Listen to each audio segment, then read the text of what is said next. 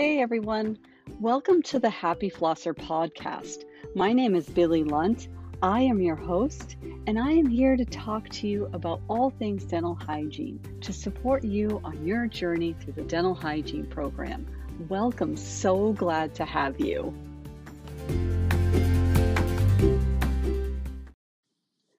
Anything that you're going to do in life has to have some level of risk involved. And dentistry is no different. You manage risk in all aspects of your life.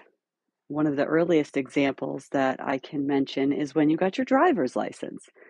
When you first learned how to drive, you were told that distracted driving and speeding are two of the main risk factors that cause accidents. And so to mitigate the risk of getting in a car accident, you were instructed and encouraged to avoid those two things. So in everything that you do in life, there's a level of risk just naturally occurring. And then there are things that you can actively do in order to manage that risk. And dentistry is no different. And so in this episode, I'm hoping that we can talk about some of those main strategies that you can implement to reduce your risk. Now, this is not just risk to harming the patient, but also risk to losing your license. Just like when you're driving a car, by distracted driving and speeding, you can actually harm someone else, but you can also lose your rights as an operator of a vehicle. The same holds true in dentistry, so I want you to think about those things in a parallel way. It really helps understand the whole concept of risk management a little bit better. So when you are thinking about what action steps you can take to manage your patients, you're not only thinking about the physical things that you do with your patients that have risk involved, but some of the other things that are involved with the whole aspect of patient care that you need to consider, that ADPI model, things that happen during the assessment, during the evaluation, during the treatment phase, during the diagnosis phase. Things that either do happen or do not happen, but should happen.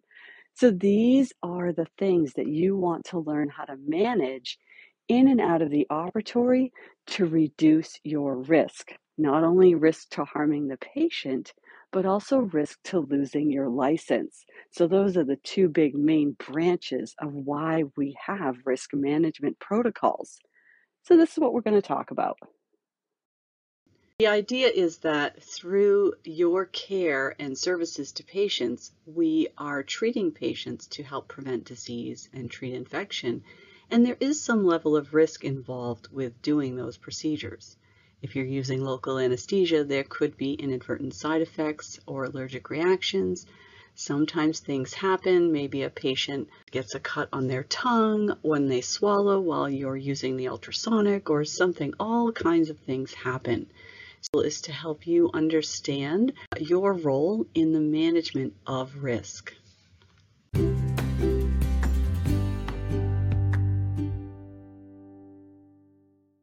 Risk management, by definition, is the process of monitoring healthcare delivery activities, so the things that you provide for services, in order to prevent or minimize financial losses from claims or lawsuits that arise from patient care or other activities conducted in a healthcare facility. So managing those risks, first identifying the level of risk and managing those risks, go a long way at helping prevent any kind of financial loss or lawsuits in the future.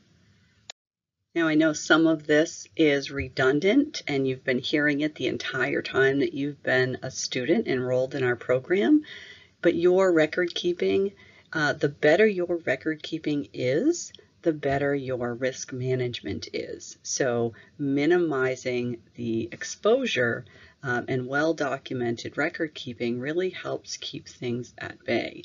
So your medical history, you want to follow up on yeses and no answers, right? So you learn that in Clinic 1. Ask your questions differently to get correct information, so further findings, right? You want to identify those areas where maybe you need to change the way you word a question so that you can get the correct information from your patient. And the medical history should be updated at each visit to minimize risk. Sometimes if that's not updated, you could be treating a patient who has an elevated risk and you are unaware of that risk. You also want to document the conversations that you have with other health professionals. You've contacted a physician to determine if your patient needs a pre-medication or if they're safe to treat, and they provide that permission and allowance, they give you a clearance. You want to document that so that down the road you have an understanding as to why you proceeded with treatment. You want to also make sure that the exam is documented and any dental history. If you say that you took updated bite wing x-rays, you also want to note that the doctor reviewed the radiographs, right? Not that you just took them, but that the doctor reviewed them. So for example, if the doctor did not do an exam today at the appointment for whatever reason, but you took updated bite wings, you would then want to make an additional note in the chart after the doctor does review the radiographs to show that those radiographs were reviewed. This is a great way or great example of good record keeping to minimize risk. You also want to document treatment plans and acceptance, or if a patient declines treatment, you want to document that they've declined treatment that you've presented, right? Thorough treatment plans, but you also want to document the why behind their reasons for not proceeding with treatment so that you have good record keeping. And if you refer a patient to another office, you want to document that as well and why. And it is your responsibility to follow through with that. And so the medical record has a trail on everything that those patients need. So that is a really good way to manage risk as well. All of your entries have to be legible in black ink, preferably, and everything has to be signed. I think that has been something that's been really drilled into each and every one of you. No blank spaces between records, and you want to record all your cancellations, late arrivals, and changes of appointments. And that is usually done in the software in today's dental world. But if it's not, the other thing you can always do is add a clinical note or under the service codes. If you have a code in your office for a canceled or moved appointment, you can, under the service code, just add some information to that so that over time you have a trail for that. You also want to document comments that your patients make that are around the concept of risk, just so that you have documentation of everything that's talked about, discussed, and reviewed, and also HIPAA, of course. It's really important to anticipate potential for risk and put together some strategies to minimize the occurrence. And a quick example I can come up with for that is if your patient has anxiety, or maybe they have a slightly elevated heart rate, and you're going to use local anesthesia. So put together some strategies to just remove the epinephrine from that scenario so that you don't have any kind of reactions or complications. So anytime you can minimize the occurrence of an issue, you want to proceed in that direction.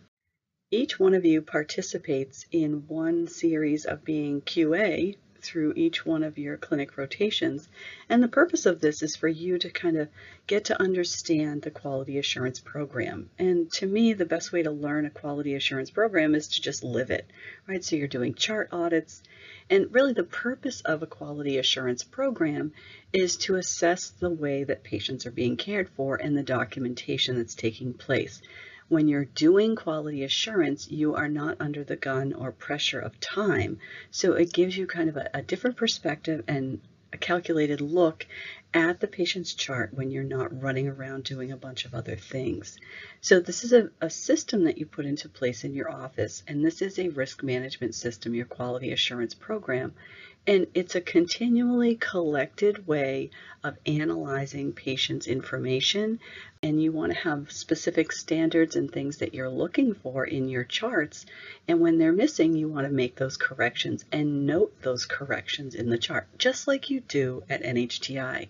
And because we have a multiple number of faculty and students working together, we have that paper system. Have the faculty complete the quality assurance to close the loop, and then we bring it all together. And so this is an example of a risk management system that should be in place in an office. Three parts of a quality assurance program is that it has structure. It's very structured. You know exactly what you're looking for in your patient's charts.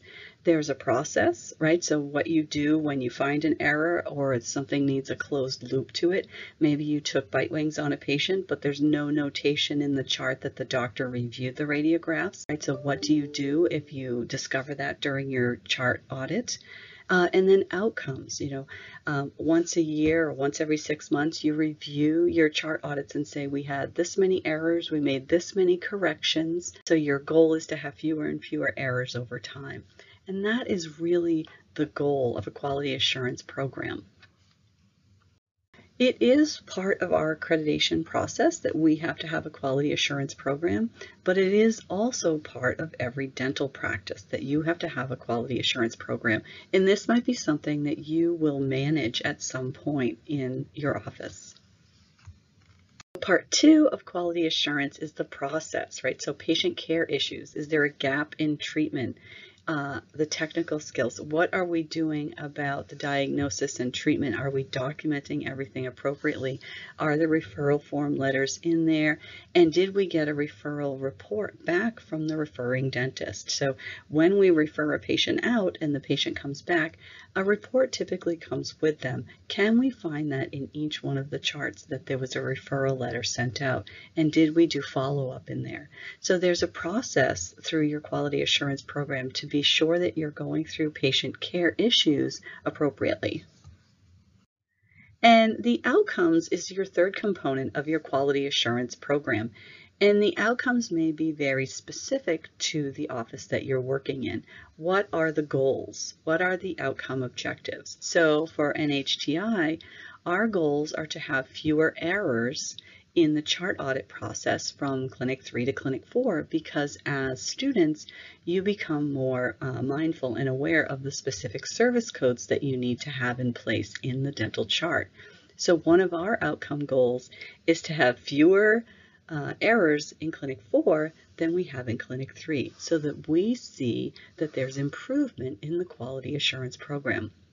So for offices, most of the improvements are, do we have an improvement in oral health for our patient populations? Because we have a system that makes sure that treatment is timely, that follow-through is performed, that documentation is there, that services are being rendered, and that follow-up care has been provided. Is there an improvement in oral health and general health? And that's really the goal of a private practice or public health quality assurance program. You're closing the loop on treatment and services that patients need. The two accepted strategies that will minimize risk related to providing dental services: documentation, documentation, documentation, and communication. You want to communicate situations to your patients, and having good communication and documentation are the two strategies that work the best at minimizing risk. The greatest problem in communication is the illusion that it has been accomplished.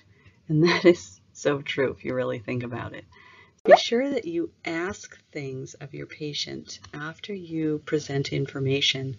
Ask a repeat. So what you're saying is, right? So you want to make sure that when your patient asks questions, that you understand what they're communicating and that you're answering their questions in a way that they understand. This will really go a long way at helping you manage risk. So one of the ways you personally can manage risk is to stay current in your profession. Be part of your professional association to have support of others. You want to always comply with the state laws and rules. This will definitely go a long way at minimizing your personal risk. And maintain good relationships with the employers and your coworkers so that you have a support system when things arise.